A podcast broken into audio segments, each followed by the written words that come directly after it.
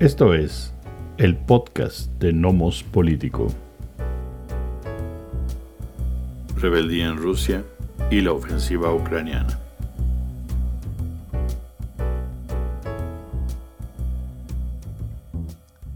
Hola, ¿qué tal? ¿Cómo están? Eh, bienvenidas, bienvenidos al octavo episodio del podcast de Nomos Político.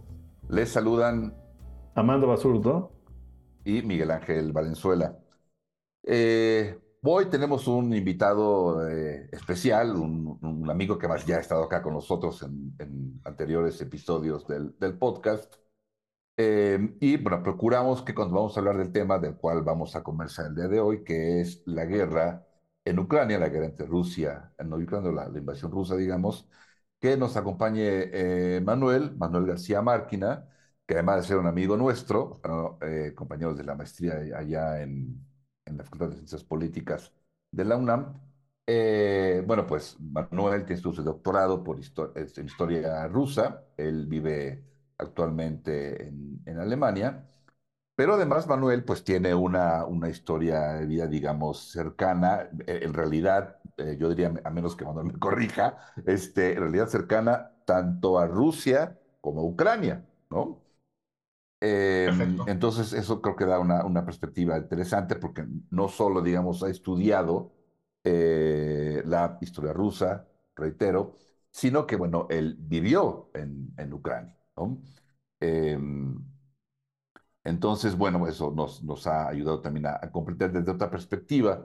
Y lo que practicaremos hoy, precisamente, como yo creo que todas y todos ustedes ya, ya saben, pues lo que ha pasado estos últimos días en, el conflicto, donde pues parece, y es parte de lo que conversaremos, parece que hay ahí una suerte de, fractura en, Rusia, eh, lo cual se pudo observar particularmente cuando, digamos, estalla esta rebelión breve, también hay que decirlo, eh, por parte de este grupo armado, eh, esta empresa de seguridad, que es el grupo Wagner, ¿no? Eh, que es justamente de, de Prigozhin, un, no sé si, si, si decir un otrora aliado eh, muy cercano a Putin, no sé si ya, ya no o todavía, aparte de lo que tal vez haya que, que conversar, pero pues sí, digamos, sorprendió esta, esta rebelión, donde incluso, bueno, pues el grupo Wagner se dirige hacia Moscú, parece que a un par de cientos de kilómetros de Moscú es cuando ya gracias a una mediación de Lukashenko, que también ahí eh, comentaremos, em, presidente de, Bielorrusia, bueno, pues ya como que, eh, no, diría vuelven las aguas a su nivel, pero parece que, que se recupera cierto orden, por así decirlo. Pero bueno, justamente eso es eh, lo que conversaremos el día, el día de hoy. Y pues muchas gracias por acompañarnos, Manuel. No, pues gracias por su invitación. ¿Y por qué quieren que empecemos? ¿Por la rebelión? Pues comencemos más bien como, a mí me gustaría más bien empezar, si se puede, con cómo ves la contraofensiva, porque creo que la rebelión tiene que ver con, con, con, con el manejo, tal vez mal manejo, de la defensa eh, rusa del, en, en, su territorio nuevo adquirido del, del, este ucraniano, ¿no? algunos antecedentes, ¿no? Para entender como el, el, contexto dentro del cual se da. El contexto es que durante meses se estuvo anunciando una contraofensiva ucraniana, lo cual era sobre todo algo mediático, porque lo peor que puedes hacer en el plano militar es estar anunciando la contraofensiva y además estar anunciando por dónde vas a pegar. Cortar la comunicación terrestre con Crimea como tu objetivo y que vas a atacar posiblemente, bueno, seguramente en tal sector. O sea, no puedes telegrafiarlo tanto, ¿no? Eh, y mientras es, perdón, y, mientras se anunciaba esta contraofensiva, se estaba dando el combate por la ciudad de Bakhmut, Artyomovsk.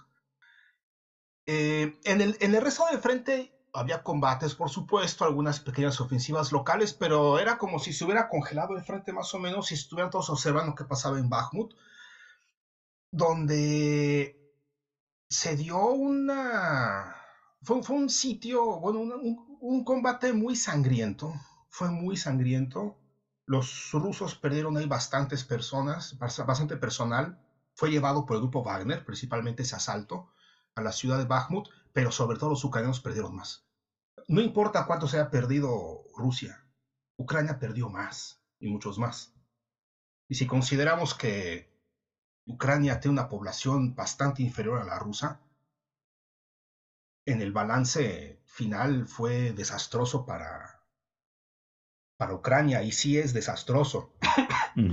Se anunciaba que la contraofensiva ucraniana iba a ser en invierno, pero para contener al grupo Wagner empezaron a echar primero tropas ucranianas de reserva, eh, que el grupo Wagner iba moliendo. Se iba desgastando, por supuesto, el grupo Wagner también, pero iba triturando lo, que echaba Ucrania iba siendo triturado y al final Ucrania terminó echando unidades bastante preparadas que estaban reservadas para la ofensiva, bueno, para la contraofensiva. Y ahí, en ese combate de tal intensidad, sucedió lo que está sucediendo en esta guerra, que nadie había previsto que durara tanto, se empezó a hablar de la escasez de, municiones. Y Prigozhin comenzó a acusar a la alta dirigencia del, del, Ministerio ruso, dirigida por Shoigu, un antiguo amigo de Putin, de querer acabar con el grupo Wagner, asfixiándolo mediante una, vamos a llamarlo así, una hambruna creada artificialmente de municiones. Eh, algunos observadores decían que era cierto esto, otros decían que, bueno, municiones están faltando en todo el frente, pues simplemente porque ni Rusia, ni Ucrania, bueno, Ucrania no produce nada, ni la Unión Europea, ni Estados Unidos se están dando abasto en la producción de municiones. Eh, por ejemplo, en la Unión Europea se estaba hablando de un plan por crear un programa que permitiese la fabricación de un millón de proyectiles de 155 milímetros o más en un año, un millón. Putin anunció producirnos como tres veces más dentro de un año. Para dar un, un ejemplo de lo que es la producción en, una economía de guerra, ahí por 1943, en plena Segunda Guerra Mundial, la Unión Soviética estaba produciendo unos 78 millones. Para el 44 habían subido como a 90 millones. Y se utilizaban, cuando, cuando estaban produciendo alrededor de 90 millones, utilizaban como 78, 79, 80 millones al año. O sea, ese era el nivel de intensidad que tuvo la Segunda Guerra Mundial. Aquí estamos hablando de un país, bueno, la Unión Europea que está intentando producir un millón al año. Rusia dice produciremos pronto, estaremos produciendo tres veces más que la Unión Europea, o sea, serían tres millones. 3 millones al año en un frente de combate que tiene unos 1.200 kilómetros de longitud, ya puedes imaginarte cuántos proyectiles son por kilómetro. Entonces Prigozhin, que basa su, el grupo Wagner que basaba su ataque con el fuego graneado, para luego eh, infiltrar pequeños grupos que fueran desgastando la, defensa, requería mucho la munición. Ahora bien, ¿Por qué ser un problema también para el Ministerio de Defensa? Porque, bueno, primero es exhibido, aunque aquí la, mera producción de proyectiles era más bien cuestión administrativa de, la industria armamentística más que del Ministerio mismo de Defensa, es que el, aprovisionamiento del ejército, la entrega puntual de proyectiles, de refacciones, de equipo para los, los soldados, eh, por ejemplo, han tenido muchos problemas con el agua los soldados no te pueden tomar agua embotellada porque estás en zona de guerra, no puedes abrir un grifo. Sí, no puedes en nada. El agua, el agua se las llevan voluntarios porque el ejército no ha logrado arreglar la entrega de agua y hay gente que tiene, bueno, han tenido que abandonar posiciones por sed. Ropa interior, calzado, el ejército está, fallando mucho. eh, ¿Por qué? Porque hay incompetencia y también hay que decirlo, hay mucha corrupción por ambos bandos, por el lado ucraniano, por el lado ruso, la corrupción está desbordada. Es más grave en el, bando ucraniano, es cierto, porque hay, en Ucrania hay, en ciertos círculos hay una especie de sensación de todo está perdido, tarde, o temprano estará perdido y hay que garantizar nuestro futuro. Pero entonces Prigozhin comenzó a acusar a, a Shoigu, secretario, bueno, ministro de Defensa, y a Gerasimov, que es el jefe del Estado Mayor ruso, de traición, de incompetencia. Esta, esta, bueno, debido a esto, no les llega munición. Ahora, ¿por qué podría ser esto? ¿Cuáles eran los motivos que argumentaba Prigozhin que tenían estos dos por sabotearlo? Que, y era que Wagner ha sido más efectivo que el ejército regular. Sí, claro. Y que entonces, por temor a ser exhibidos o por celos, más bien la primera que la segunda, pero el segundo elemento será presente también, quieren acabar con Wagner. Bueno, que querrían acabar con Wagner, asfixiarlo y que desapareciera. Entonces Prigozhin estuvo durante semanas criticando a Shoigu. Una situación muy incómoda para el resto del aparato porque ambos son muy cercanos a Putin. Shoigu y Putin llegaron a hacer vacaciones eh, conjuntamente con sus familias. Hay fotografías de ambos pescando en Siberia juntos en vacaciones. Mm.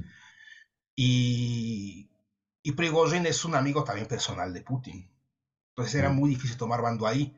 De hecho, ante el descontento de varios cuadros militares con Shoigu, que no es militar, había quienes pensaban que Prigozhin actuaba con el visto bueno de Putin. Y resultó que no, que todo el mundo pensaba, bueno, en el Kremlin pensaron, ya se las arreglarán, es un asunto que terminará. Y no, fue escalando hasta que en un video muy extraño, Prigozhin eh, acusó a Shoigu de haber empezado una guerra, esta guerra simplemente porque quería ser nombrado mariscal. Llamó a Zelensky un chico simpático con el cual se puede negociar. sí, lo llamó un chico simpático. Eh, la, prensa rusa, bueno, la prensa rusa está muy domesticada, pero en, Telegram hay, pues, hay periodistas refugiados en Telegram que son mucho más interesantes que ver que la prensa diaria porque la prensa escrita, pero bueno, sembró la confusión, nadie sabía qué pensar, y mucho menos qué escribir. Eh, y de pronto Prigozhin anuncia, eh, hemos sido atacados. Sí. El, Ministerio ruso, ruso de Defensa ordenó un ataque con cohetes, murieron muchos de mis muchachos. Y Prigozhin es una persona muy exaltada. Tiene un largo historial de pérdidas de compostura, de excesos, exabruptos. Oye, Manuel, perdón, una, una, una, una pregunta. Aunque el grupo Wagner es un, es un grupo privado, es una empresa privada de Prigozhin, ¿no? ¿El aprovisionamiento sigue siendo responsabilidad del ejército ruso? Sí, porque, bueno, está combatiendo por, como decían, estamos combatiendo por la patria, estamos combatiendo por Rusia. Y Pero es un eh, el grupo Wagner no tiene fábricas de proyectiles, por ejemplo, ni de... Mira, el, grupo Wagner tiene su propia aviación. Ajá. Tiene sus, sus artillerías autopropulsadas de 155 milímetros. O sea, tiene... Es un ejército. Pero, no, son, no son mercenarios con sus armas personales. Tienen tanques. Sí, tienen, claro tienen, tienen cazabombarderos, tienen bombarderos. Pero son, se los proporciona el ejército. De hecho, ahora que salió este escándalo, Putin reclamó que en un año el Kremlin, bueno, de, las, de las arcas de la nación salieron 86 mil millones de rublos para mantener a Wagner. Eh, ha habido el, rublo ha estado subiendo, bajando, pero ahorita van a dar por unos 75, 80 rublos por dólar. Si estás hablando de 86 mil millones, pues ponle alrededor de mil millones de dólares al año. Ahora bien, es una cifra muy alta. Eh, pero hay quienes echando, echándole números y está calculando el salario que se paga en Wagner es de tanto, son 50 mil efectivos.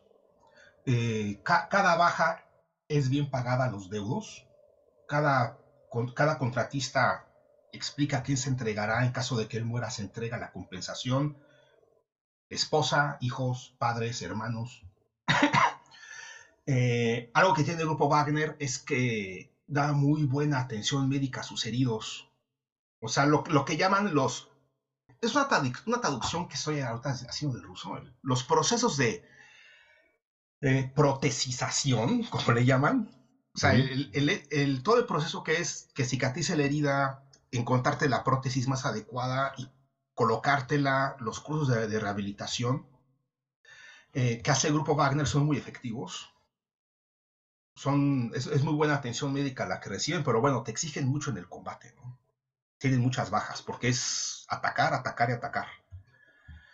Eh, entonces estuvieron calculando los costos de las prótesis de la atención médica y eh, esos 86 mil millones no alcanzan a cubrir los gastos que ha tenido Wagner en un año, ¿no? Ahora, Prigozhin tiene empresas, bueno, es un tipo multimillonario y el, el, principal centro de actividades de Wagner no es Ucrania ahorita, es África. Y e incluso hay algunos países donde el grupo Wagner o el grupo Concord, que es otra gran empresa ligada, bueno, que pertenece a Prigozhin, eh, tiene ligas con minas de diamantes en África y minas de oro en África. Entonces de ahí, se, de ahí saca mucho dinero, ¿no? Eh, es, en ese sentido es una empresa militar privada, no sé qué tan atípica, pero no es un grupo de mercenarios, ¿no? Sí, sí, claro. Y reciben, o sea, actúan mucho a la limón con el Kremlin, ¿no? Es como el Mr. Hyde del señor Putin, ¿no? Hace, puede hacer algo de trabajo sucio en África, eh, ser el embajador armado del Kremlin sin que se sin que se le reconozca así, bueno, sin que se le haya reconocido así, porque ya que surgió esto en Ucrania, Prigozhin dio la cara hasta antes de la guerra en Ucrania, él negaba cualquier nexo con, con Wagner, ¿no? Y ahora el Kremlin, después de esto, tuvo que anunciar, mantuvimos esos traidores con 86 mil millones de rublos, cuando antes negaba el Kremlin cualquier nexo con, con el grupo Wagner. Bueno, entonces, siguiendo con la pregunta de, Miguel, o sea, eso, ese dinero, esos 86 mil millones, son, eh, son de, las contrato. públicas. Pero por contrato. ¿O no? Es decir, porque, porque como dices tú... Putin no lo especificó, ¿eh? Okay. porque dijo, hay un contrato, hay contratos, que de hecho está por vencer. Pero no sé de cuántos sean, porque fue lo que... Ah, así, lo anunció a Putin. De las arcas, o sea, el Kremlin mantuvo con 86 mil millones de rublos a, a, a estas personas. Él nunca mencionó directamente el nombre Wagner, nunca se refirió a Prigozhin, Mm, eh, eran grandes amigos, pero bueno, nosotros sabemos que de las, de las grandes amistades luego salen también las grandes enemistades, ¿no? No sabemos hasta qué punto estén ahora peleados a muerte, porque para empezar no lo, no lo acabaron a, bombazos como muchos temían. Ahora bien, la, columna fue atacada. Y, aquí también se, se, parte el espectro eh, en Rusia en varias, en varias facciones, porque unos dicen por más pleito que tengas con el, ministerio, con el Ministerio de Defensa, no puedes tomar una columna de blindados y marchar hacia la capital. Porque vas a derramar sangre. Y otros dicen, no puedes comenzar a abrir fuego, no, no, no, puedes ordenar que se abra fuego contra una columna que está, en la, que está en la carretera mezclada con automóviles civiles. Sí, no, porque también generas un derramamiento de sangre. Y es lo que pasó. Ahora, algo que irritó a muchos en el ejército, bueno, más que en el ejército, en la, Fuerza Aérea Rusa, es que desde la contraofensiva ucraniana no han derribado un solo helicóptero ni un solo avión ruso, los ucranianos. Y en una tarde, Wagner derribó un avión y siete helicópteros. Y murieron 30 pilotos. Y como dicen, no hay nada más tardado en preparar que un buen piloto militar. Lleva años, años y años y años preparar un buen piloto. Y perdimos a 30 en una tarde. ¿Wagner tiró a esos 30 rusos? Sí. Porque fueron atacados. Sí. Y ahora lo que están preguntando varios es, ¿el ejército de tierra ruso? O sea, el ejército no los bloqueó. La policía no los bloqueó. Exacto. ¿Por qué la Fuerza Aérea se intervino? ¿Quién dio la orden? No se sabe. No se ha respondido a eso. Ah, ok. porque les dieron, los dejaron pasar. Los dejaban pasar porque no querían, querían evitar una matanza. O, que, o que eh, Prigozhin sabía que no tenía la fuerza para tumbar a... Bueno, para empezar, él siempre dijo, yo voy por Shoigu y por Gerasimov. Nunca criticó a Putin. Y él dijo, eso no es un golpe de Estado. Como que ya estoy harto de repetirlo, no es un golpe de Estado, decía. El, el, régimen va a seguir, el gobierno va a seguir siendo el mismo. Yo pido la cabeza de esos dos ineptos por cuya culpa han muerto tantos soldados rusos. pero a ver, para, para porque, pero es que, para, porque, la, porque hay un poco de confusión. Pues. Hay una acusación, la movilización hacia Moscú se da a partir de que el grupo Wagner acusa que sus eh, activos fueron bombardeados.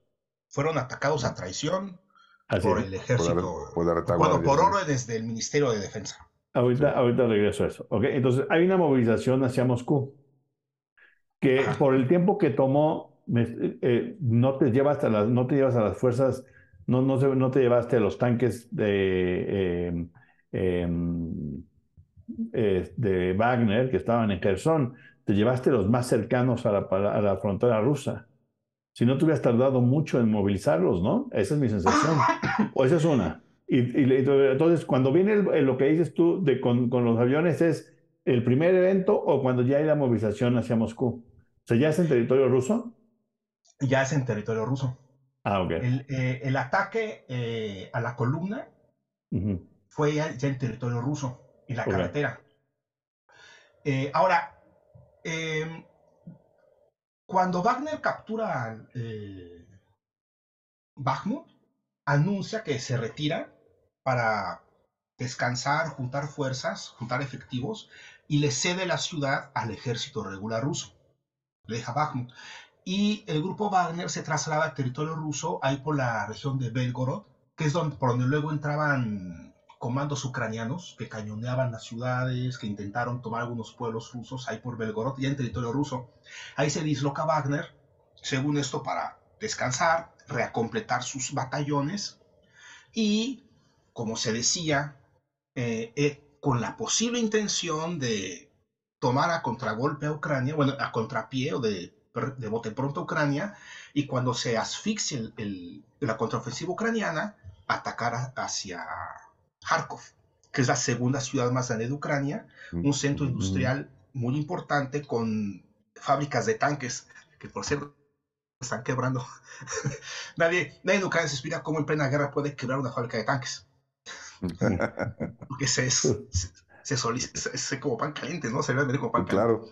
Sí, pero, pero, pero bueno, esa era la idea que decían, está detrás del despliegue de, de, el, repliegue de, Wagner hacia territorio ruso es descansarlo y, en cuanto se, se asfixia o se desfonde, en cuanto se desfonde Ucrania, golpear. Pero sucedió esto. Ahora, el video mediante el cual Prigozhin acusa de haber sido atacado a traición por, por órdenes del Ministerio ruso es un video muy raro. Sí. Eh, con dos fogatas. sí, de que pareciera un montaje. Se ve muy raro ese efecto. Y el, el, ministro, el ministro de Defensa, Shoigu, es muy poco popular entre la tropa. Entonces yo lo que yo creo es que Prigozhin esperaba ir sumando apoyos en el camino. Como ha pasado con tantas huestes que se rebelan contra un orden que se ve como injusto, de una localidad salen 100, cuando llegan a la siguiente localidad son 200, cuando llegan a la tercera localidad son 500. Un poco lo que esperaba Putin al entrar al norte de Ucrania, que se sumara la gente a quitar, deshacerse de su gobierno. Que se fueran sumando unidades militares o que fuera habiendo declaraciones de generales. Sí, sí, que se vaya Shoigu, algo por el estilo. Pero bueno, Shoigu es parte del... Ambos eran parte del círculo cercano de Putin, pero Shoigu es parte del gobierno, de la estructura. Prigozhin es un amigo de Putin. Digamos, para el resto de la élite es un advenedizo, por así decirlo, ¿no? No tiene apoyos territoriales, no tiene apoyo en diversas estructuras como gubernaturas, como instituciones, como la Duma, etc. Y pues es muy impulsivo, no creo que no pensó bien lo que estaba haciendo. eh, un, un militar ruso bastante bueno, un comandante de, de las tropas de Donetsk, que está combatiendo desde el año 2014. No es militar de carrera, pero ves que en realidad es una guerra civil ahí, ¿no? Era civil y, se estrenó como militar cuando la rebelión ahí contra el régimen de Maidán. Dice, eh, yo una vez vi a Prigozhin intentando, bueno, pidiéndole a un militar de bajo rango que integrara en sus tropas a mil reclusos. Ves que los muchos eh, voluntarios de, de, Wagner son expresidiarios. Les ofrece seis meses de servicio militar a cambio de su libertad. Decía, tú puedes integrar a mil militares en esta unidad a la semana o diariamente. No, no, me acuerdo cuál era la, periodicidad, pero él hablaba de mil. Y el militar le dijo, eh, solamente tengo instructores para 300 diarios o, 300 a la semana. Y primero le dijo, no, pueden ser mil. Y el militar dijo, sí pueden ser mil, pero va a estar mal hecho. Yo puedo garantizar un resultado con 300. Y Prigozhin pierde la paciencia, hace un ademán, y sus guardaespaldas le dan una golpiza al, al militar de bajo rango. Delante de los presentes, ¿no? Ese es, ese, es, ese es Prigozhin. Una persona que estuvo como nueve años en campos de trabajo forzados en Rusia, en la Unión Soviética, perdón, acusado de robo cuando era joven, conoce lo que es un, un, campo de trabajos, de trabajos forzados, conoce muy bien la jerga presidiaria, es un personaje de cuidado, muy impulsivo, como ya he dicho aquí, ya creo que ya demasiadas veces. lo digo mucho porque creo que explica bastante, porque no, es, no fue muy racional lo que hizo. Se encamina con una columna por una carretera, que esta guerra ha demostrado que la época de las columnas ya pasó, porque con drones incluso los puedes ir acabando a los tanques o a los blindados. y no de drones muy, eh, muy, drones muy caros. Esta guerra ha demostrado que con drones más o menos, con drones de 5 mil euros, puedes acabar con una pieza de artillería o con un tanque que cuesta millones. O sea, quería, quería llegar a Moscú así. Él creía que Putin iba a decir, está bien, te entrego a Shoigu y a Gerasimov y mantener el poder después de eso, de haber mostrado semejante debilidad. Ahora, eh, se habla de que si Putin se debilitó, si Putin se fortaleció. Eh, mira, evitó, evitó lo que muchos temían que fuera a ser una guerra civil. Eh, eso lo fortalece. Estados Unidos, este, la Casa Blanca llamó a sus aliados en Europa diciéndoles no intenten aprovechar lo que está pasando en Rusia, porque no sabemos qué puede pasar. Y si de repente gana Prigozhin, cuidado, porque Prigozhin es una persona mucho más dura que Putin, ¿no? Para no caer de mal en peor, sí. Sí, entonces, entonces, en ese sentido, Putin se fortalece, ¿no? Occidente como que por el puro susto se da cuenta que es mejor tener como interlocutor a una persona que en el fondo está negociadora, como Putin, que un tipo como Prigozhin, que es, que es muy mecha corta.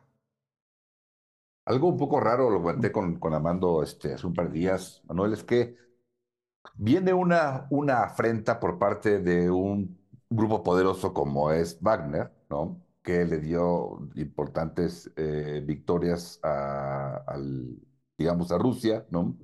Pero viene una afrenta entonces al gobierno de Putin. Si bien tal vez no directamente a, a Putin, sí aparte, digamos, de, de, la estructura militar, ¿no? Sí, a su autoridad también. Pero de repente, eso es una rebelión de poco más de 24 horas, ¿no?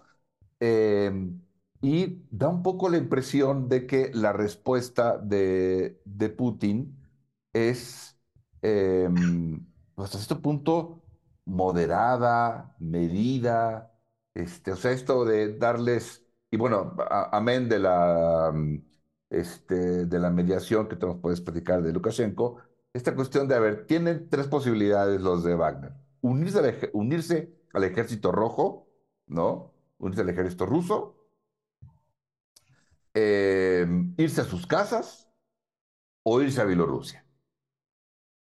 Sí. En realidad parecen tres eh, opciones, este, pues como muy moderadas después de, después de que hubo una afrenta, ¿no? Y se hablaba de traición y todo esto, y de repente esto me llama un poco la atención. Sí, bueno, y no nada más a ti, a muchísimos dentro de Rusia también. mira, te digo, se crearon bandos, se fraccionó ahí el panorama informativo. Hubo, lo que te voy a decir, eh, cunde sobre todo en círculos ligados a, a, la Fuerza Aérea, que fue la que tuvo los 30 pilotos muertos, que dijeron, una orden se obedece. Un militar no puede elegir si cumple una orden o no y la orden que se dio fue la de frenarlos. Si no cumples la orden, tienes que enfrentar un tribunal militar. Sí, así es. Lo están mencionando porque se había dado la orden al parecer de frenarlos. Ahora bien, hay otros tipos ligados más bien al ejército en tierra que decían, tenemos a por la guerra tenemos en, eh, como guardando la frontera a muchos chavos que están dando su servicio militar. Son casi adolescentes. Tienen fusiles automáticos.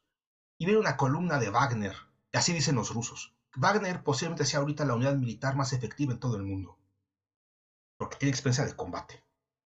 que, no tiene, que, no tiene, que no tiene ni siquiera las brigadas estadounidenses desplegadas por parte de la OTAN en Europa que no han combatido. ¿Qué querían que hicieran? Que los muchachos vaciaran su cargador contra un, contra un blindado para que luego los hagan pedazos con ametralladoras pesadas? Claro, no. ¿Qué, querían? Que además existen también eh, reglamentos que dicen no puedes seguir una orden criminal. Porque esa es una de, los, de, los, eh, de las lecciones que dejó incluso el juicio de Nuremberg. Eh, si se te da, no, no te puedes escudar bajo el yo sigo órdenes, porque hay órdenes violatorias de derechos humanos, etcétera, no crímenes de lesa humanidad. y, seguir órdenes suicidas o órdenes que causarían bajas entre civiles, ese es un problema, ¿no? Y también están diciendo esto, no hay una guerra declarada. Según esto, es una operación militar especial. Rusia se ha abstenido de tomar algunas medidas argumentando es que no es guerra es una operación militar. Entonces, no es, no es una guerra declarada. Luego, sería una, sería una operación dentro del territorio ruso, que ahí habría que tomar órdenes más bien del Ministerio del Interior. O sea, no quieran echarle la culpa ahora a militares lo que debe haber resuelto el ámbito político. Sí, pero, pero yo tengo preguntas para ti, Manuel, de avanzar, porque, a ver, Tú sabes si, uno, si la Fuerza Aérea depende, como en lugares como México, del eh, ejército o son un eh, o están separados del ejército como en los Estados Unidos. Eh, están separadas. Son, ¿Es una fuerza de aparte? Es una fuerza aparte, pero el, el, jefe de, todas las fuerzas, digamos, el jefe del ejército o de las fuerzas armadas del país es Putin. Claro, también en México, por ejemplo. Pero, aquí en México, por ejemplo, ¿no? Sí, pero en México el, eh, el, quien es secretario de Marina no puede mandar al ejército ni a la Fuerza Aérea y viceversa. Entonces la pregunta es, si no sabemos quién dio la orden, que sí, al parecer, este, acató parte del, de la Fuerza Aérea y no necesariamente el resto del ejército. Ajá. Y, si esa, y si fue así, probablemente no vino desde Putin sino alguien que trataba de detener a Wagner por sus canciones. Es, esa es una opción que se está manejando mucho, que ahí ante la, ante la reacción comedida e incluso algo tardía de Putin, tardía en público porque seguramente estuvo desde el comienzo haciendo telefonemas, etc. Claro. Pero tardó, tardó, tardó algo en aparecer en público. Entonces ahí hubo, hubo gente que intentó reaccionar, eh, hubo muchos funcionarios públicos, muchos diputados que salieron del país, salieron volando del país. O sea, muchos salieron corriendo como conejos, la verdad. Ya eh, sentían que les, que les, este, que les eh, granadeaban la Duma ahí y que regresaban al tiempo de Boris Yeltsin. Sí, se critica mucho a gobernadores que, bueno, Dicen, una columna pasó por aquí rumbo a la capital y nadie, nadie puso siquiera un, un, un solo retén con una bandera blanca para intentar negociar. La única excepción fue ahí el gobernador de la región de la Oblast de Tula, un tal Alexei Dumin, que es mencionado, es mucho más joven que el resto del ciclo de Putin, eh, y es mencionado como un posible sucesor de Putin. Y Dumin es, de manera un tanto despectiva, llamado el, eh, el antiguo guardaespaldas de Putin. Era su jefe de seguridad. Es un militar de carrera, Dumin. Ahora es gobernador. Él sí intentó mediar, intentó negociar, comunicarse directamente con, con Prigozhin, pero fue, fue una excepción. Em, y sí, la, entonces, la regresando a lo que preguntaba Miguel, la reacción de, de, Putin, digamos, no fue acorde con el reglamento o con las leyes internas del país. Una rebelión armada debe combatirse mediante las fuerzas del país para garantizar el orden, etc. Eh, mira, aquí murieron 30 pilotos por acción directa de un grupo rebelde que se declaró en rebeldía contra el Ministerio de Defensa, eh, pero de una manera muy casuística, por así decirlo, como y procurando dar a cada quien lo suyo, más que seguir, seguir un reglamento, intentaron encontrarle solución al asunto, sobre todo porque el ejército ruso, bueno, más bien el Kremlin, no sé qué tanto pueda renunciar a, hoy por hoy a la fuerza que representa el grupo Wagner. Exacto. Eh, por eso lo mandan a, Bielorrusia, donde Lukashenko, eh, que es un tipo que no hay que subestimar, eh, Lukashenko ya tiene armas nucleares, mm. que, que, ya, según yo entender, no requieren del visto bueno de Moscú para, para lanzar en caso de que consideren, esperemos que no consideren necesario. y ahora tiene a Lupo Wagner. El ejército bielorruso son como 45 mil soldados más 300 mil en reserva. Es un país como con 10 millones de habitantes. En Polonia, y esa es otra cosa que no, no me explico. Bueno, sí me explico porque Polonia es un país que tiene tendencia a cometer errores, a blunders impresionantes. La prensa polaca estaba anunciando a bombo y platillo que tienen ahí campos de preparación militar para rebeldes bielorrusos que planean tarde o temprano derribar por la vía armada a Lukashenko. Hmm. O sea, no sé cómo pueden hacer eso en Polonia.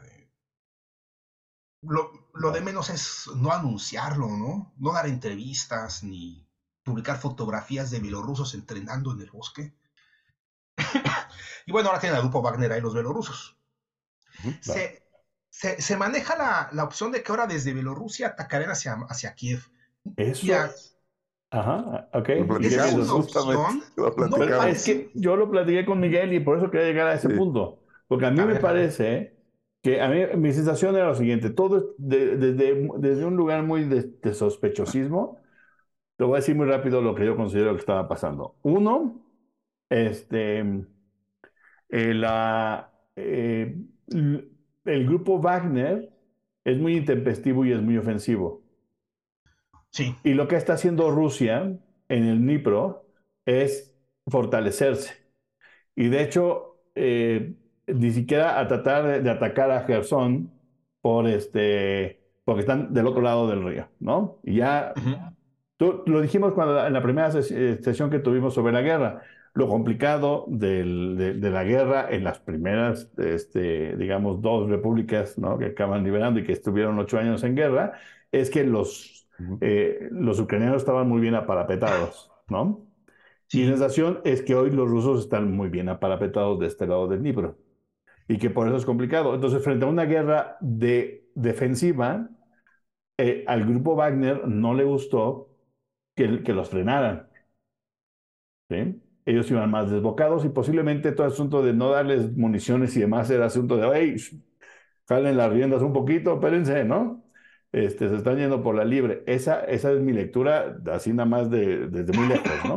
Cuando una forma de mover tus piezas, mientras el mundo cree que te peleaste con el grupo Wagner y por lo tanto le estamos, estamos descontando al grupo Wagner, mi sensación era ah, em, decir, mostrar una cara como de, agresión me parece que lo que pasó con la, con, con la Fuerza Aérea fue un error de orden, a mí esa es mi sensación, porque la idea era eh, llevar hasta cierto punto esta posibilidad de, la confrontación y de hacer la salida para aventar a tu fuerza de Wagner para el norte de Ucrania, para poder atacar el norte de Ucrania sin que las defensas se activen de manera importante, porque Wagner ya está peleado con Putin, ¿no? Entonces mi sensación es, si vas a aventar, si, vas a entrar, si ya estás aparapetado en el, en el este y vas a aventarte, acercarte a Kiev por lo menos para tratar de, de ganar la guerra, tienes que mandar a tu grupo más ofensivo para ese lado.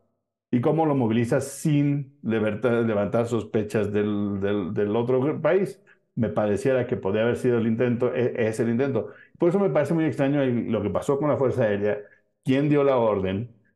El que ha sido una la Fuerza Aérea me parece que no vino desde arriba, como dices tú, porque si dice el comandante supremo, pues es el comandante supremo y se fregaron, aunque sea con, con, con AKs le disparas a los tanques, pero no, pero me parece que no hubo una, una eh, decisión de ya, no sé cómo lo ves esa parte. Es muy, a mí me parece muy,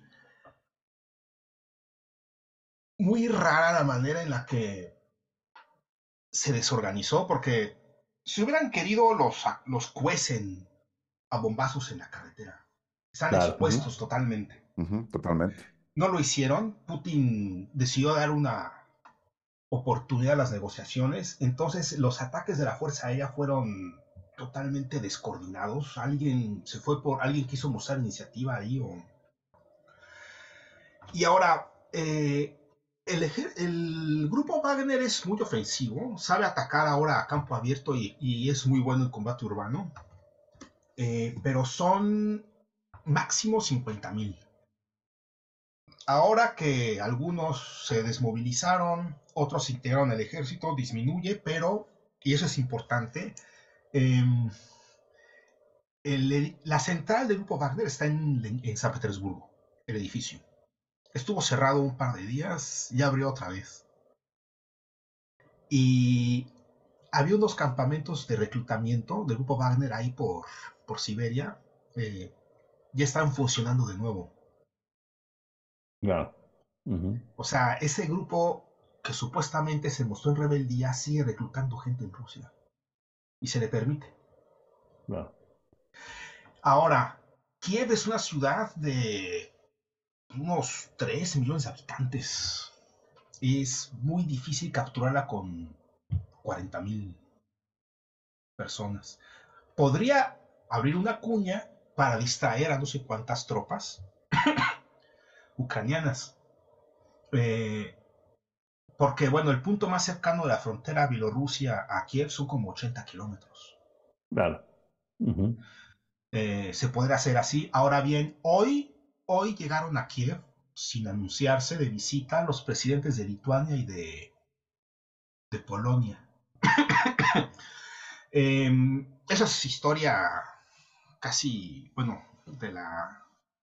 Eh, historia ya de hace unos 3, 4 siglos, uh -huh. del siglo de las luces más o menos, pero el, el, máximo esplendor de Polonia se dio cuando fue la unión de dos coronas, la de Varsovia y la de Vilnius.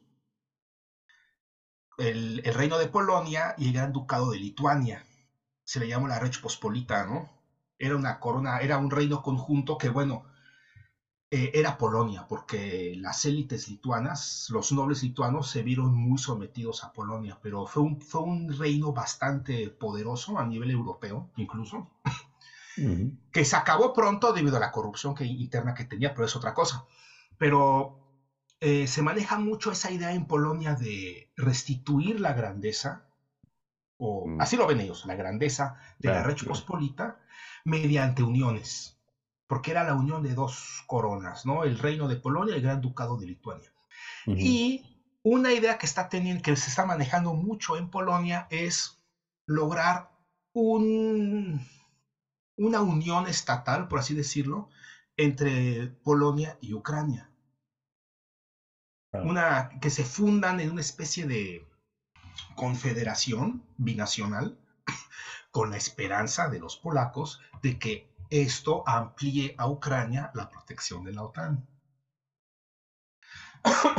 y, se está formando, bueno, de hecho ya está formada una brigada trinacional con militares polacos, lituanos y ucranianos, que está esperando, según maneja la prensa polaca, está esperando órdenes de ser desplegada.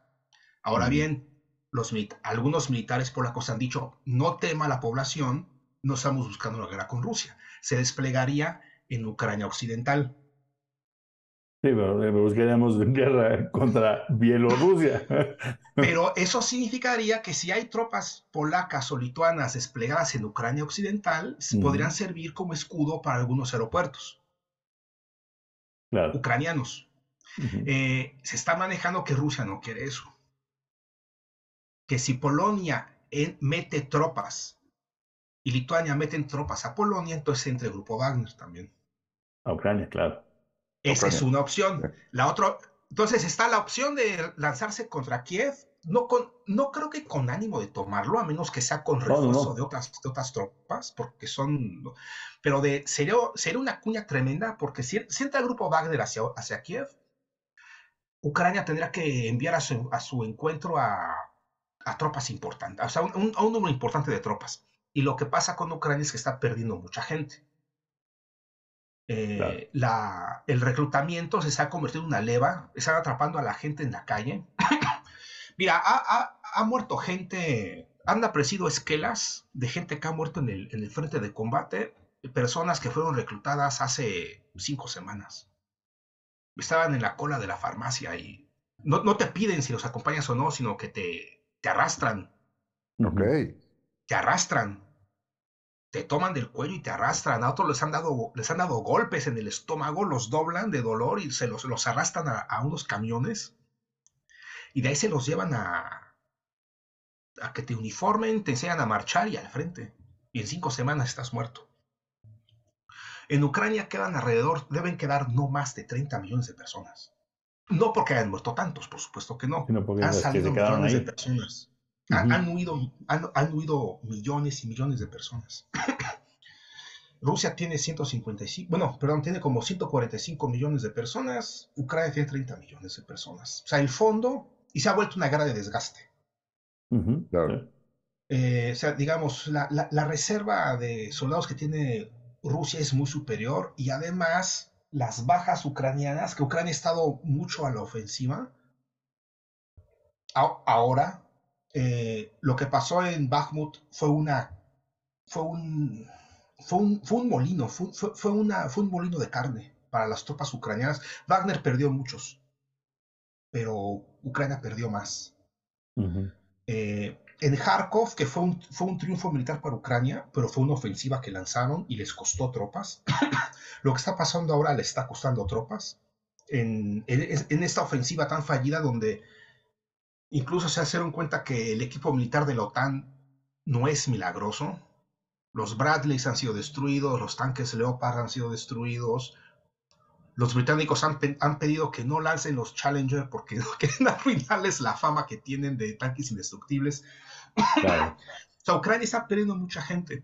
Entonces, las tropas que podrían oponer a Wagner sería tropa no tan bien preparada. O si, si son los restos de sus tropas bien preparadas, se debilitarán mucho en otras partes del frente. Entonces, una opción es este, utilizar a Wagner como cuña en contra de Kiev. Pero este, antes de que pases a, la siguiente, la primera, en mi, en mi hipótesis, que es la que estás diciendo, la de la primera, no, no nomás sería Wagner. Mi sensación es que Bielorrusia ya pidió. Bielorrusia. O sea, no solamente pidió o le están exigiendo que participe más activamente, sino porque le cederías los, las armas nucleares algo tiene, digo, pues, sí ha puesto todo de su parte, por supuesto, el gobierno bielorruso, pero posiblemente eh, sería entrar activamente con Wagner desde el norte, no a tomar, nada más hacer una cuña. Lo que necesitamos es que se desgasten de manera más rápida, porque si nos conectamos otro año, pues la OTAN va a seguir mandando. Los Estados Unidos acaban de autorizar la semana pasada este, más dinero, creo que medio billón de dólares otra vez de, de asistencia. Entonces lo que dicen es, acabémoslo más rápido a partir de entrar desde el norte sin tomar, porque sí, tomar esa ciudad la podrías destruir desde lejos, dinamitarla, pero tomarla te va a costar mucho trabajo. Mira, eh, al creo que en la primera sesión a la cual me invitaron, hablé de cómo Estados Unidos y la coalición que encabezó invadió Irak, que era un país, bueno, es un país más chico que Ucrania, y con menos población que Ucrania, le invadió, lo invadió con, creo que fueron 390 mil militares. Rusia entró aquí con 190 mil.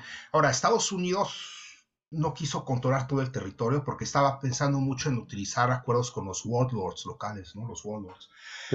Pero mira, eh, no es lo mismo derrotar el ejército de un país y obligó a firmar algo que controlar el territorio. Claro, claro. Un ejemplo, mira, más, más acorde con lo que es controlar territorio. Cuando la Alemania nazi invade Polonia, que era un, era un país más chico que, que Ucrania ahora, y con menos población, entró con millón y medio de soldados. Porque su objetivo era ocupar y deglutir, ¿no? Lo, convirtió en un comisariato de, Alemania. Y eso que Alemania ya sabía que se había repartido Polonia con la Unión Soviética, ¿no? Por el pacto Molotov-Ribbentrop. Claro, Molotov-Ribbentrop. Alemania tenía que ocuparse solamente de media Polonia. Y entró con millón y medio de soldados. Claro. Entonces, ahora, eh, según dicen varios, eh, los militares bielorrusos no están muy motivados, que digamos. Mm. La tropa, ¿no? Los oficiales no sé, pero lo que es el ánimo popular de los soldados y de las familias es que no queremos vernos involucrados en esta guerra, ¿no? Entonces pueden hacer sus planes, no sé cómo vayan a responder sobre el campo los, los militares ucranianos. Hoy Lukashenko se estaría también jugando gran parte de la estabilidad que tiene el país. A menos que en las próximas dos semanas, tres semanas, un mes, haya alguna, sí, alguna detonación dentro del territorio ucraniano. Este, así es, una provocación en el suelo belorruso que puede usar Lukashenko de manera muy nacionalista para movilizar, para cambiar, digamos, la noción. Porque mi sensación es, ¿por, qué Wagner, por, Wagner me parece que tiene una lógica el que se haya ido a, a, Bielorrusia? Sí. Después de haberles dado este, la, la capacidad nuclear, porque la capacidad nuclear es un asunto de, no, no es para usarla necesariamente, pero es un asunto de, mira, es que tú me estás pidiendo que yo haga algo, pero aquí los polacos están listos para meterse, ¿no? Entonces, eh, además ya, ya nos acusaron, los ucranianos les estuvieron ahí este, eh, dos tractores ya nos querían echar encima a toda la OTAN, ¿no? Este, dos tractores. No, sí, bueno, era un tractor lo que estaba volteado por aquel misil que tiró mal Ucrania, ¿no? Que cayó de aquel lado. Sí, sí, sí, sí. Entonces, el, este, entonces, dame seguridad de que no soy la presa, la, la presa fácil, güey. Entonces, ok, aquí están armas nucleares, ahí está tu seguridad, ¿no? El botoncito se meten, tú le prendes el botón. Exacto. ¿Cuál es, cuál es, qué me vas a dar a cambio? Esa es, esa es una, es una posibilidad. El problema es que hay tantas cosas que no ignoramos. Digo que, perdón, que, no, que no Estamos especulando sobre el The Horrible War, ¿no? Pero, pero y la otra es que no habría que, que, pensar que lo que quieren hacer, como dijimos desde el principio, la primera vez que nos reunimos, no, que alguien está pensando en que Rusia controle Ucrania. No están para quedarse ahí. Lo que quieren hacer es deshacerse del régimen. Entonces, una entrada desde el norte tendría que ser nada más para, para deshacerse del régimen y regresar a, los límites este, de belorrusos. El problema es que Rusia y a Putin se lo chamaquearon ya tantas veces. Mira, alguien estaba leyendo declaraciones de antiguos políticos ucranianos prorrusos que están refugiados en Rusia. Eh, algunos dicen, nunca recibimos ayuda de, Moscú para crear una, campaña política que llevara, al, que llevara al Congreso a más prorrusos o festivales de literatura o lo que sea. Nada. Y algunos dijeron, yo sí tuve contacto con gente de Kremlin. Eh, que me decían, mira, te conseguimos tal financiamiento, X, la cantidad de X. Por agradecimiento de que te lo conseguimos, tú nos regresas la mitad de la cantidad de X. Bajita la mano. O sea, nos, no, nos das para nuestros bolsillos la mitad de lo que tenemos. Y la otra mitad te la gastas en lo que tú quieras, pero siempre y cuando sea contratando gente o los servicios de gente ligada a Medvedchuk. Este líder ucraniano, oligarca, empresario, amigo personal de Putin, que era el líder del principal partido de oposición contra Zelensky, que llegó a ser muy popular ese partido, un partido prorruso, encabezado por un inepto, como el Medvedchuk.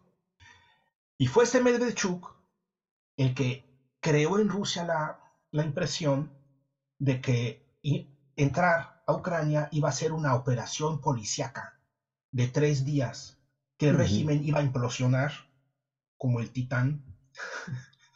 Claro. Eh, y que iban a ser recibidos con bailes populares y con el pan y la sal, como se, como se estira en la tradición rusa de recibir a alguien cuando le das la bienvenida, es, le ofreces pan y sal. Y resulta que no, que la mayoría de los ucranianos, bueno, que por lo menos una parte importante de los ucranianos estaba dispuesta a pelear. Y que pelean, estaban motivados, ¿no? A muchos estaban motivados. Hay un, incluso en Ucrania del, del, Este, ya se dieron cuenta, eh, hay una fractura generacional. La gente de, la gente de 30 años para abajo eh, tiene una, un arraigo ucraniano fuerte. De 30 para arriba son más bien prorrusos. Pero no es... En el este. En el este. o sea, no es un paseo para Rusia. O sea, hay, hay mucha población prorrusa, pero subestimaron la cantidad de gente que es, anti, que es eh, antirrusa. Ahora bien, después de más de un año de guerra y con las malas noticias que está, está recibiendo del frente y más la corrupción desbocada que hay en Ucrania, eh, curiosamente, algunas encuestas que no se han publicado, pero que se han filtrado por ahí algunos periodistas, hablan de que el sentimiento antirruso está disminuyendo. Para concentrarse, el odio se está concentrando en la incompetencia y la corrupción del Estado ucraniano. Eh, entonces, a Putin lo engañaron vendiéndole una guerra de gabinete, por así decirlo, una operación policíaca, que se iban a presentar a las puertas de Kiev y los militares, por salvar Ucrania, iban a tumbar a Zelensky. No sé si recuerdan la ocasión en la que Putin dijo, hago un llamado a los militares, tal vez sea más fácil entendernos con, entre nosotros. Como la señal de, señores, ¿qué fue lo que habíamos acordado? Eh, si, si se fijan bien, la única capital de Oblast que Rusia tomó fue Gerson que ya, tuvieron que evacuar ahora, bueno, no ahora, si el año pasado lo tuvieron que evacuar. Eh, y tuvieron que atravesar el, un puente, un puente que acaba de ser destruido, bueno, que fue destruido y que ahora se está combatiendo, y por cierto, en esa región del puente. Em, porque Rusia, antes de entrar, yo estoy seguro, hay muchos indicios que se había arreglado con líderes locales. De me rindes la plaza. En cuanto entremos, tú rindes la plaza y te llevas una buena cantidad de dinero. Hubo gente, soy seguro que hubo gente en Ucrania que cobró esa cantidad de dinero y no rindió la plaza. El ejército ruso estuvo, el que envió tropas ligeras, estuvo dando vueltas alrededor de, de Kharkov, que es una capital de Oblast, de Sumy, que es capital de Oblast, homónima, eh, de Chernigov, que es otra capital de Oblast, y no podían entrar, estaban como esperando que les abrieran la puerta. No tenían tropas para entrar. La, la, fuerza suficiente. Y en Gerson sí se cumplió el acuerdo. Y por eso el ejército ruso pudo cruzar un puente y ocupar la ciudad sin combate. Eh, si, si, dinamitas el puente, no entra, no entra, Rusia. De hecho, cuando Rusia evacuó a Gerson, porque se dio cuenta de que no tenía tropas para sostenerlo, dinamitaron el puente. Sí, te pasas del lado sur del, del, del otro lado del Dnipro, sí. Entonces ahí ahí se chamaquearon a Rusia. Entonces hay que ver también qué tanto esté Rusia dispuesta a negociar, porque le engañaron ahí. Lo engañaron en Estambul. Las negociaciones de paz de Estambul. Cuando Rusia se espantó, mira, en Rusia hay dos élites, bueno, más bien dos bandos en la élite. El bando que, ya lo mencioné la, la ocasión pasada, que desea una derrota honrosa, como digamos una derrota por puntos, para restablecer eh, relaciones comerciales con, con Occidente. Porque todo su negocio todas sus líneas de exportación están dirigidas hacia Occidente. Redirigirse hacia Oriente va a ser muy complicado. Después de la visita de Xi Jinping a Moscú, por ejemplo, un, un, rector de, no recuerdo qué universidad, bueno, el rector de no recuerdo qué universidad, entró en un entusiasmo por, por Oriente y declaró, para poderse titular, tendrá que aprobar un examen de chino todos nuestros estudiantes. Okay la, la, protesta fue generalizada, creo no puede ser, o sea, aprender chino no son enchiladas, ¿no? Claro. Llevamos toda la vida, nuestros, nuestros hijos, nuestros estudiantes llevan toda la vida aprendiendo inglés, incluso escuchando series, escuchando radio, aprendes inglés por la música, pero aprender chino, o sea, la, presencia cultural china es muy reducida, aún no puedes hacer eso. Entonces, hay una élite rusa que prefiere que la guerra termine incluso con una derrota honrosa, o sea, no una derrota aplastante, sino como que te perdonen, que le digan a Rusia, Rusia, te portaste muy mal, recibirás dos, tres pisapes para que aprendas tu lección, pero mira, podemos volver a, a comerciar. Y hay otros que quieren ganar esta guerra como de lugar. Eh, el bando de Prigozhin era de aquí ganar esta guerra como de lugar. El, el círculo cercano a Putin eh, es más de vamos a negociar. Y después del fracaso del plan de guerra de gabinete, operación policíaca, algunos se espantaron en Moscú y convencieron a Putin de sentarse a negociar. En Estambul, al parecer, Rusia estaba dispuesta incluso a llegar a un acuerdo sobre Crimea. No salir de Crimea, pero una fórmula tipo una renta. Rusia le paga una renta a, Ucrania por estar utilizando Crimea como territorio nacional o como base militar por los próximos 25 o 30 años y después se, renegociaría. Y a no, a, no anexarse ni Donetsk ni Lugansk. Y parecía que Ucrania iba a aceptar porque era, era un término muy ventajoso para Ucrania. Y de pronto, en plenas negociaciones de Estambul, cuando Rusia, para manifestar su buena voluntad, retira las tropas del norte, las que estaban rodeando Kiev, bueno, que estaban en semicírculo en torno a Kiev, viene el circo de Bucha. claro. Donde tardan días en descubrir que las calles estarían supuestamente regadas de cadáveres. Tardaron días en darse cuenta. Entonces ahí, se, ahí engañaron a Rusia. De hecho, una periodista ucraniana que tuvo que huir del país porque, bueno, recibió amenazas, dijo, un personaje del entorno más íntimo de Zelensky me presumió, engañamos a los rusos en, en Estambul, los dejamos tirados. Y lo presumía, y así dice la periodista, lo presumía. Entonces, eh, Rusia se, molestó, ya se anexa el Donbass, que son Lugansk y Donetsk, se anexó Gerson, la obra de Gerson, se anexa la obra de Zaporozhye y están especulando con que se van sobre Kharkov, por ejemplo. Y que quieren liberar también, bueno, según ellos dicen, liberar Nikolaev y Odessa. Entonces, sentarse a negociar va a estar complicado porque Rusia eh, ha perdido confianza en, en, este régimen, en el gobierno de Zelensky.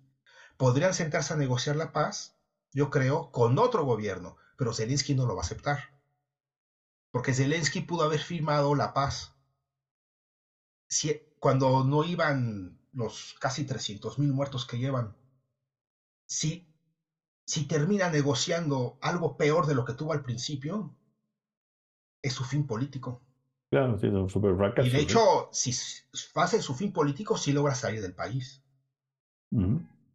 Porque le puede. O sea, los, los ultranacionalistas ucranianos pueden cobrársela caro a Zelensky si termina cediendo territorio.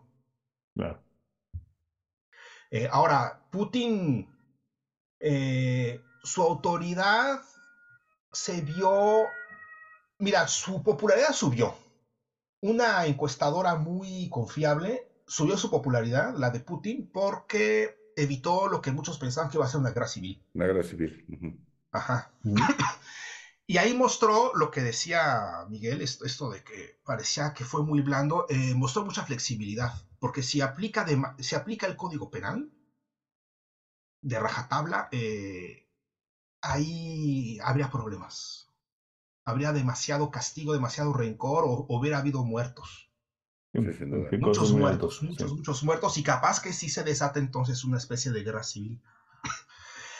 eh, si es parte de un plan como, como lo que me dices, Amando, que estamos discutiendo, que sí puede ser, pero entonces hay alguien, eh, hay, hay cabos sueltos porque lo que pasó con la Fuerza Aérea no, debe haber pasado. Pero sí, lo de Bielorrusia es una opción. Ahora, el lamentable, bueno, lamentablemente para quienes hacen semejantes planes, eh, cuenta mucho también la, la disposición de los países a, de, la población a combatir. Y Lukashenko es un líder que tiene cierta popularidad porque por sus métodos autoritarios le ahorró a, Bielorrusia el desastre económico que fueron los años 90 para Rusia y para Ucrania. Eh, mantuvo el monopolio estatal, etc. No privatizó a lo salvaje. Eh, y el nivel de vida en Bielorrusia es bastante decente comparado con, o sea, el nivel de vida, bueno, ahorita, cualquiera tiene un nivel de vida superior a Ucrania, ¿no? Pero digamos, el, nivel de vida en, Bielorrusia en tiempos de paz era superior al que tenía Ucrania y el que en varias, en varias oblas de Moscú, de, de, Rusia, perdón, porque hay, hay regiones de Rusia que tienen serios problemas de pobreza. Entonces, y mucha gente en Bielorrusia no quiere arriesgar eso. Ahora, Lukashenko tiene cierta popularidad, según tengo entendido, pero cierta. Sí, Pero cierta. ¿No? O sea, también es por otra parte muy cuestionado. Sí, es cuestionado sobre todo por eh, clases, clases urbanas, jóvenes, cosmopolitas o que se sienten cosmopolitas. Eh, igual lo mismo pasa con, con Vladimir Putin. Claro, claro, claro, claro. Eh, hay elecciones el próximo año, ¿no? Sí. Ah, bueno, hablando de democracias, eh, Zelensky ya anunció que no va a haber elecciones en tiempos de guerra, que por un lado me parece normal. es históricamente normal. Sí, sí, normal. Pero bueno, eh, está haciendo una limpieza de, opositores. Se, fue sobre Klitschko porque es, tiene cierta popularidad Klitschko, el alcalde de la capital. Eh, y aprovechando una tragedia que hubo con un, un empuje antiaéreo eh, la gente corrió al refugio antiaéreo y se agolpó a la puerta porque tenía el candado echado. No, no habían las puertas. Y, cayeron fragmentos de un cohete que derribaron, cayeron ahí y murieron dos, dos, dos mujeres, murieron ahí. Okay. Les, cayeron fragmentos de cohete en la cabeza. Derribado por la eh, defensa ucraniana. La defensa antiaérea ucraniana, que hay que decirlo. Bueno, por supuesto hay gente que dice, la responsabilidad es de Rusia porque lanza los ataques, ¿no? Pero bueno, estamos en lógica de guerra, ¿no? La defensa antiaérea se coloca fuera de las ciudades. Claro. Porque si tú estás derribando cohetes dentro de la ciudad, van a caer en la ciudad. Claro. Pero bueno, Ucrania los esconde entre edificios porque no tiene tanta. Entonces la, esconde entre edificios. y bueno, eh, Zelensky comentó esta tragedia y dijo, creo que eso es un knockout. Textual así lo dijo, creo que esto es un knockout todos aquí sabemos que Klitschko es un exboxeador, ¿no? Sí. Y Klitschko contraatacó, publicó los documentos que demuestran que la responsabilidad por los refugios anteriores es del gobierno federal, del gobierno central, y comenzó una guerra de, dimes y diretes, eh, querían iniciar una investigación contra Klitschko y Alemania, por medios diplomáticos y por la prensa, empezó a decir, no, no, no, no, a Klitschko no lo toques de manera interna se ha manejado como una derrota de Zelensky, ¿no? En Ucrania. Pero ahí eh, sigue la guerra, sigue la destrucción, siguen muriendo personas mm. trabajadoras, porque la gente adinerada obviamente no va a combatir, ni por parte de Rusia ni por parte de Ucrania. Y en Ucrania siguen los, eh, los tejemanejes, ¿no? los, los flojas por posiciones de poder. Eh, y por los flujos de dinero que llegan del extranjero para financiar al Estado. O sea, la corrupción está desbocada. Y a ese respecto, Manuel, de manera personal, digo, tu, hermana y tu sobrina siguen fuera de, de Ucrania.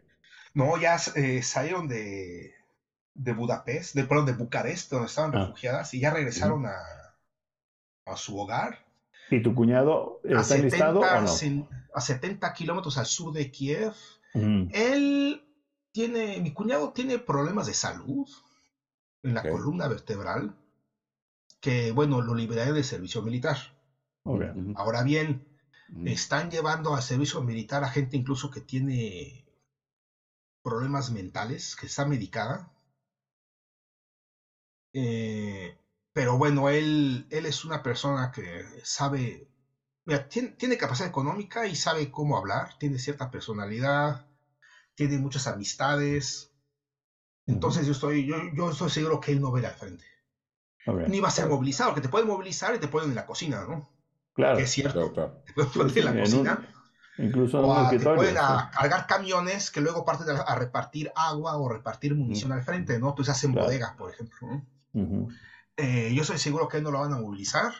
Y en el pueblo en el que viven no hay infraestructura. Han visto pasar cohetes volando por encima, Ok. pero van rumbo a la ciudad o a ciudades al este, al oeste de Ucrania, porque ahí donde viven no hay plantas eléctricas, no hay cuarteles militares, no hay almacenes, no hay nada. ¿no? Hay una tienda, tienda de pueblo. Ah, ok. Bueno, por lo menos. Sí, entonces el- e- ese es el problema. El, bueno, la manera en que tiraron a Rusia en las negociaciones de paz de, de Estambul, que fue, digamos, ese fue un momento de debilidad de, de Rusia porque se dio cuenta que se había metido en algo que no había medido bien. Alguien tuvo la decisión de aprovechar ese momento de debilidad para acabar con Rusia, sin que quedara claro que es acabar con Rusia. Porque acabamos de ver que en cuanto surge la posibilidad de deshacerse de Putin, pero que llegue alguien que no conocen, la Casa Blanca pide no intenten aprovechar la situación que está que, que de Rusia ahorita, no ataquen Rusia.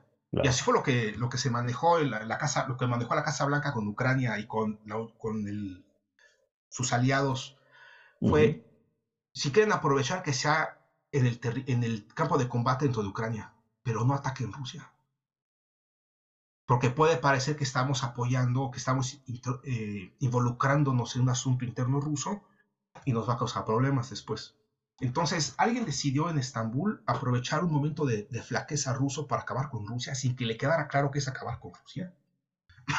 Rusia empieza, bueno, empieza a ceder territorio porque se dio cuenta que se había expandido demasiado sin tener la fuerza para apoyarlo, sufre la derrota militar de Kharkov, hacen su movilización, usan a los nuevos reclutas para tapar el frente, y de ahí viene, toman Soledar, toman Bakhmut, fortifican una línea, y, que, y ahora los que se están desangrando son los ucranianos con una población de unos 30 millones de habitantes contra un país de unos 145 millones de habitantes que tiene industria militar propia, que está incrementando sus ritmos de producción. Eh, un punto que tiene a su favor ahorita Ucrania es la artillería. Los últimos modelos de artillería que ha recibido de Occidente tienen un alcance bastante superior a la artillería rusa que está utilizando modelos soviéticos. Todavía tiene, tiene cañones que tienen 30, 35 kilómetros de alcance. Hay, hay artillería occidental que tiene 60 kilómetros de alcance. Pero Rusia está ahorita juntando, es, digamos, ya empezó la producción, se está esperando que para fin de año eh, ya salgan ya de manera masiva modelos de artillería autopropulsada que ya no es modelo soviético, es modelo ruso, que tiene unos 70, 80 kilómetros de alcance que va a ser otra cosa. Pero Entonces, se puede ahora estar pegando de lejos mientras, mientras Rusia controle el, el oeste del Dnipro, ¿no? Si mientras no tenga fuerza aérea eh, suficiente este, Ucrania, ¿cómo va a entrar al territorio que perdió? Eh, pues por eso volaron la presa de Kajovka. Claro. Eh, primero fue una inundación, pero el, el- el río se estrechó mucho ahora. Eh, eso también molestó bastante a Rusia, ¿no? Que dicen, bueno, ah, por cierto, en Ucrania están ahorita también advirtiendo sobre las posibles consecuencias de contaminación nuclear. Porque están pensando en la planta nuclear de Zaporozhye, ¿no? Sí. Que dicen que Rusia lo va a volar. Pero si tú te pones, digamos, si esto fuera un juego de, de rol, que no es un juego, un juego de roles y te pones la cachucha de comandante de Ucrania, ¿cuál es tu única oportunidad de salir avante en esta guerra? Es involucrar a la OTAN. Claro. Que suceda algo tan escandaloso que la OTAN tenga que, intervenir. Que intervenir. Porque si te dejan como, como estás ahorita, que te dan armas, pero que se está desangrando eres tú, a, la larga vas a perder. Y es una guerra de desgaste. Sí. Y por eso todas las provocaciones que hay, en realidad, son ucranianas. No es porque sean muy malos, sino porque si tú te pones la cachucha de... A ver, es estrategia. Sí. Claro. Por eso no sé si se acuerdan que casi al principio de la guerra cayó un, un cohete rarísimo, cayó en Zagreb, la capital de Croacia. Eh, lo soltó Ucrania. A uno que se perdió, sí. Sí, lo soltó Ucrania porque pensaron, es un antiguo cohete soviético, decimos que es ruso, cae en un país de la OTAN, interviene la OTAN. O sea, la estrategia ucraniana, por eso, por eso te pedían siempre cierren el espacio aéreo. ¿Sí? Acéptenos en la OTAN, porque no tiene otra manera de, claro. enfrentarse. si tú te pones la cachucha de Rusia, eh, es, pues no, no, no queremos a la OTAN aquí. Y no, y, no, y no necesitamos grandes, provoca eh, grandes acciones escandalosas porque poco a poco, en una guerra de desgaste, vamos a ganar. Tenemos producción propia de armamento. Nuestra economía no se cayó. Al contrario. Ucrania está desfondada. Ucrania dura mientras dure el flujo de dinero y de armas de Occidente. Por supuesto. Alemania ya entró en recesión. ¿Para qué causamos olas? El problema es que pues están acabando con un país, ¿no? O sea, lo que dijimos desde el principio. Sí. El gran perdedor es Ucrania. Sí, sí, sí, sí, sí, ahí Ucrania no. Son, mira, los entre 280. Mira, vamos a dejar unos 280 mil muertos que ha habido. Esos son modelos matemáticos, la, cifra exacta no se sabe, ¿no? Claro. Eh, una cantidad superior de mutilados, gente con problemas psíquicos, familias destrozadas, la pobreza. Eh, ya encontraron eh, vacilos de cólera en las por Odessa. Toda el agua que bajó con la inundación contaminó, se revolvió el, agua del río. Eh, los canales de riego de grandes extensiones agrícolas, pues ahora están inútiles porque desapareció la presa que los alimentaba. La producción agrícola va a bajar muchísimo. De ahí sale agua potable para millones de personas de, esas presas, de esa presa que voló. O sea, es un, es un desastre, ¿no? Y pues sí, eh, no hay que olvidar nunca el costo humano de, de esto. Ahora bien, es cierto, quien tomó la decisión de de comenzar la guerra fue Rusia, ¿no? Sí. No hay que olvidar esto, ¿no? Eso, está, eso, es claro, sí. Y siempre es un, es un fracaso de la diplomacia. Una guerra es un fracaso de la diplomacia, ¿no? Por un lado. Por otro lado, no puedes, si Rusia te está ofreciendo una estructura de paz internacional, no puedes decir, no, no, yo quiero que Ucrania esté en la OTAN y si no queremos nosotros es asunto de ellos que quieran. De haber seguros como fusibles. si un gobierno como el de ucraniano pierde la razón, se le bota el fusible y quiere entrar a la OTAN, tú esperarías que en la OTAN haya una persona con su fusible intacto y diga, no, no vas a entrar a la OTAN porque eso es muy peligroso. Claro, claro.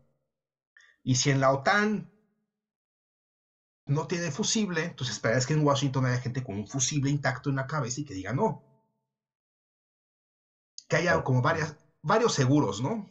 No que falle uno y ya todo se fue al carajo, sino que haya pues siempre una segunda, tercera, cuarta opción de seguridad internacional. Así es. Pues y sí, lo de, pues lo de Prigozhin entonces queda en... No fue una guerra civil, Ah, por cierto, por cierto, por cierto, por cierto.